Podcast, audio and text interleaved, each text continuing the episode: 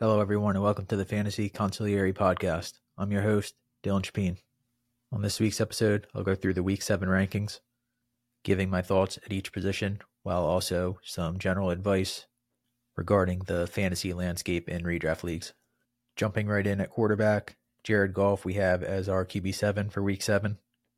It's a tougher road matchup versus the Ravens, but that didn't matter last week in Tampa Bay when Goff had 353 yards and two scores. And it's crazy that he's still owned in less than 60% of ESPN leagues.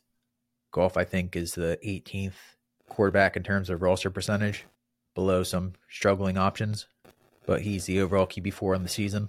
And if he's still available, Goff should be immediately picked up and treated as at least a low end QB1 the rest of the way.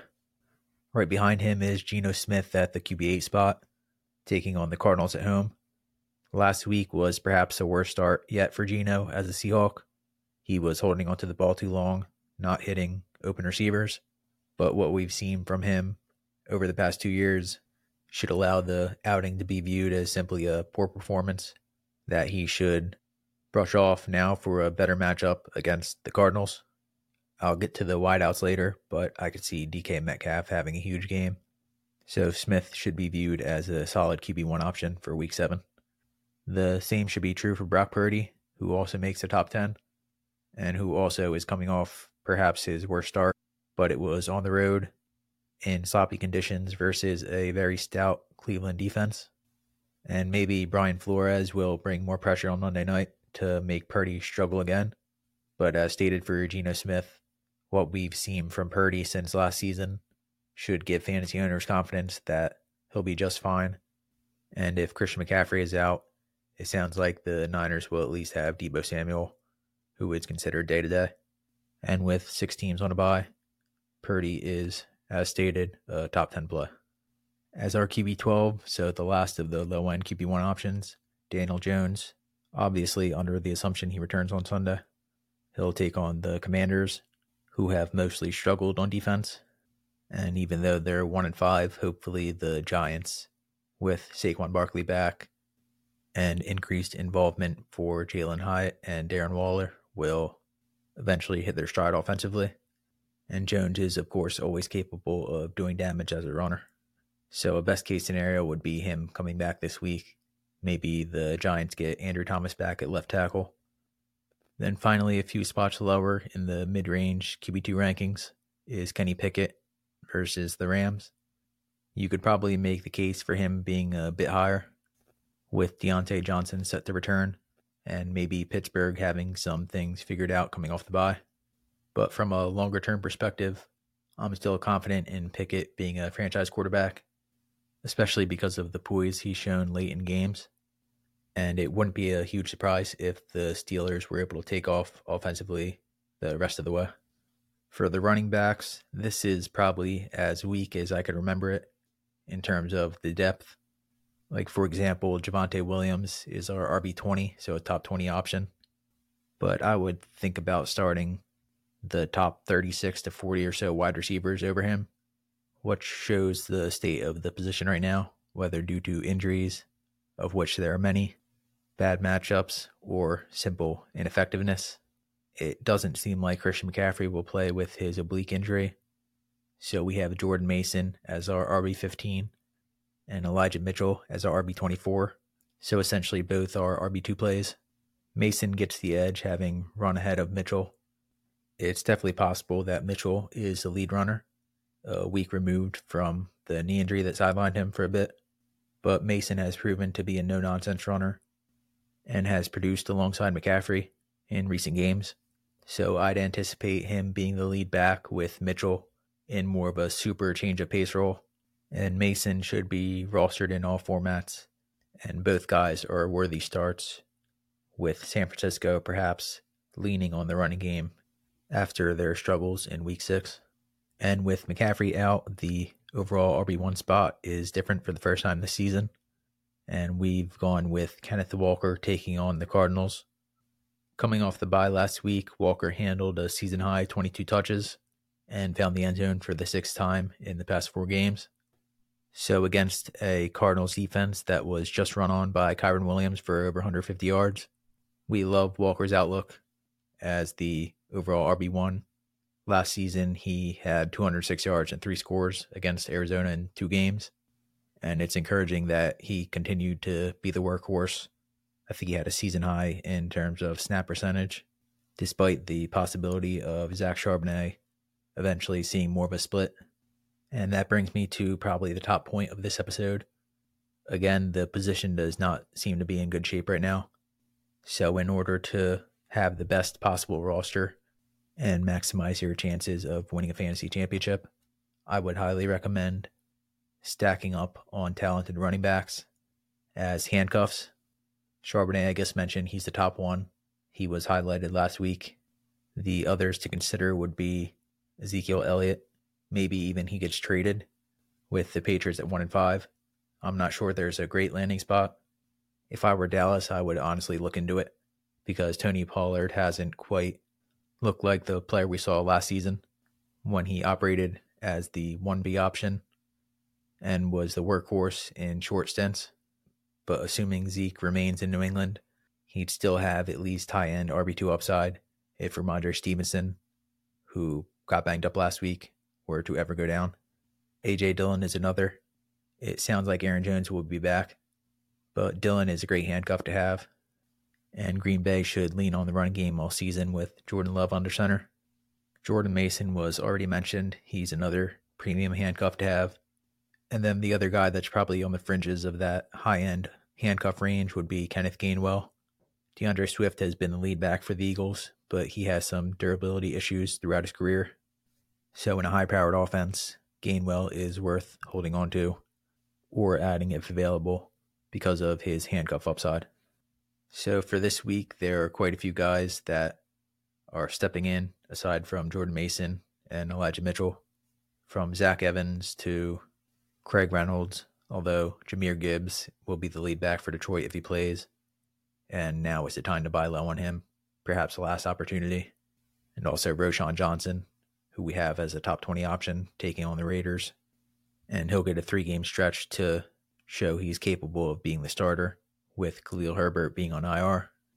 And for Arizona last week, the conversation was between Keaontay Ingram and Emari Demercado, but veteran Damien Williams ended up being the lead back.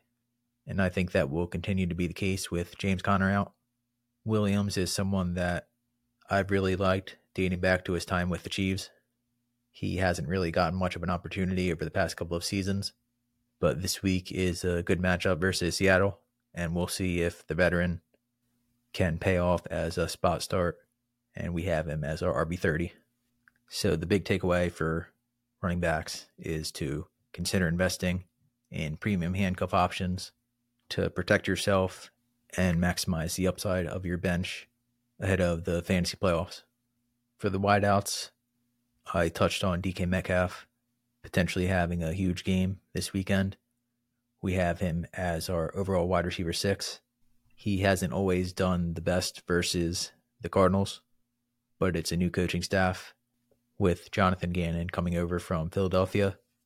And the Eagles, notably, are a team that Metcalf has gone off against. So we'll see if that continues with a breakout game this week. At wide receiver 13, we have Christian Kirk taking on the Saints. After Kirk had a quiet opener, Doug Pederson mentioned that he's better versus opponents that play heavy man defense, and that will be the Saints to a T. So, with Trevor Lawrence banged up with a knee injury, look for him to lean on Kirk as his usual security blanket, and he should be viewed as a borderline wide receiver one, wide receiver two. At wide receiver 17, Zay Flowers taking on Detroit. He caught his first career touchdown last week in London, and we are very high on his ability. So, with Odell Beckham Jr. and Rashod Bateman each having injury issues and now essentially splitting work, Flowers is the clear number one, and at least looks like a weekly low end wide receiver two flex option.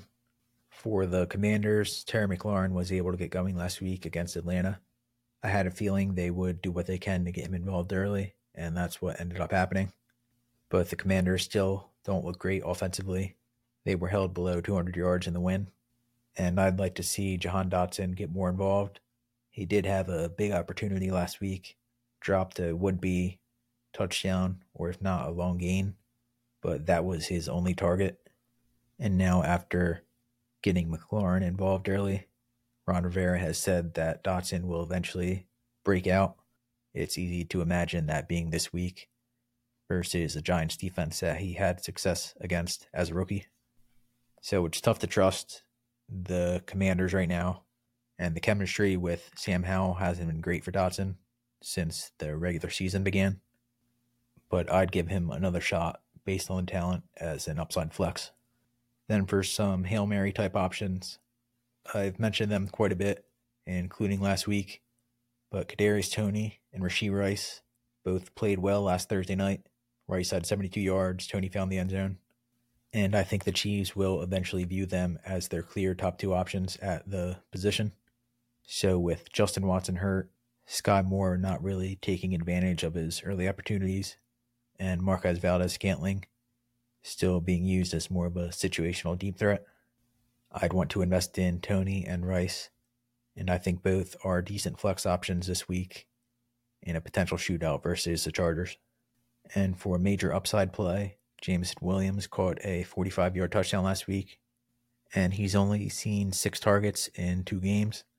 But based on the pure speed, Williams looks more like the guy we saw at Alabama. He's probably never going to be a high volume target, especially with Amon-Ra St. Brown in Detroit. But Williams has monster upside, and he could be started this week against the Ravens, as Detroit perhaps opens up the offense even more based on how well Jared Goff has been playing. And another young deep threat to keep an eye on would be Jalin Hyatt. I mentioned New York getting him more involved last week, and the Commanders are a team that has struggled to defend downfield throws. So if you're going for pure upside, Hyatt might only need one or two targets to pay dividends, and he's at least a cheap option to consider for DFS lineups. And then finally, to hit on someone else that I've talked about quite a bit in recent weeks, Marvin Mims Jr. The trade value for Jerry Jeudy might not be high enough for Denver to move him, especially after comments from Steve Smith, the future Hall of Fame wideout, potentially lowered his value even further. But if Jeudy is eventually moved, then Mims should step into a bigger role, and he's shown major upside on limited snaps and is someone to hold on to with the hopes of him playing more of a featured role by the fantasy playoffs. So maybe not this week as a strong option. He's simply not playing enough. But I'd invest in Mims now before the trade deadline and hope he's eventually more of a focal point in the offense. And quickly at tight end, staying in Denver, but for this week's opponent, Luke Musgrave is a top 10 play. Basically, Vance Joseph's defense, whether it be Travis Kelce or anyone else, does not do a good job defending opposing tight ends. So the outlook is great for Musgrave this week, and he can be picked up and started. Right behind him is Pat Freiermuth, who will be taking on the Rams. He's missed time with a hamstring injury, but he said he'll play on Sunday. And Los Angeles has shown some weakness versus opposing tight ends. And for the rookie tight ends, other than Sam LaPorta, who is locked in as a top 10 option, Dalton Kincaid should be back this week after missing Sunday night's game with a concussion.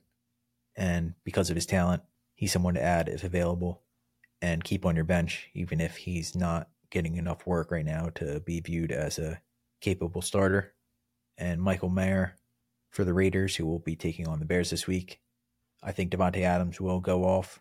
I don't see Chicago being able to cover him, but Mayer had 75 yards last week and has been getting more involved in Josh McDaniels' offense. So even if you can't trust those two right now in redraft formats, the dynasty arrow is pointing up, and Kincaid in particular is someone we have very high hopes for in 2024 and beyond.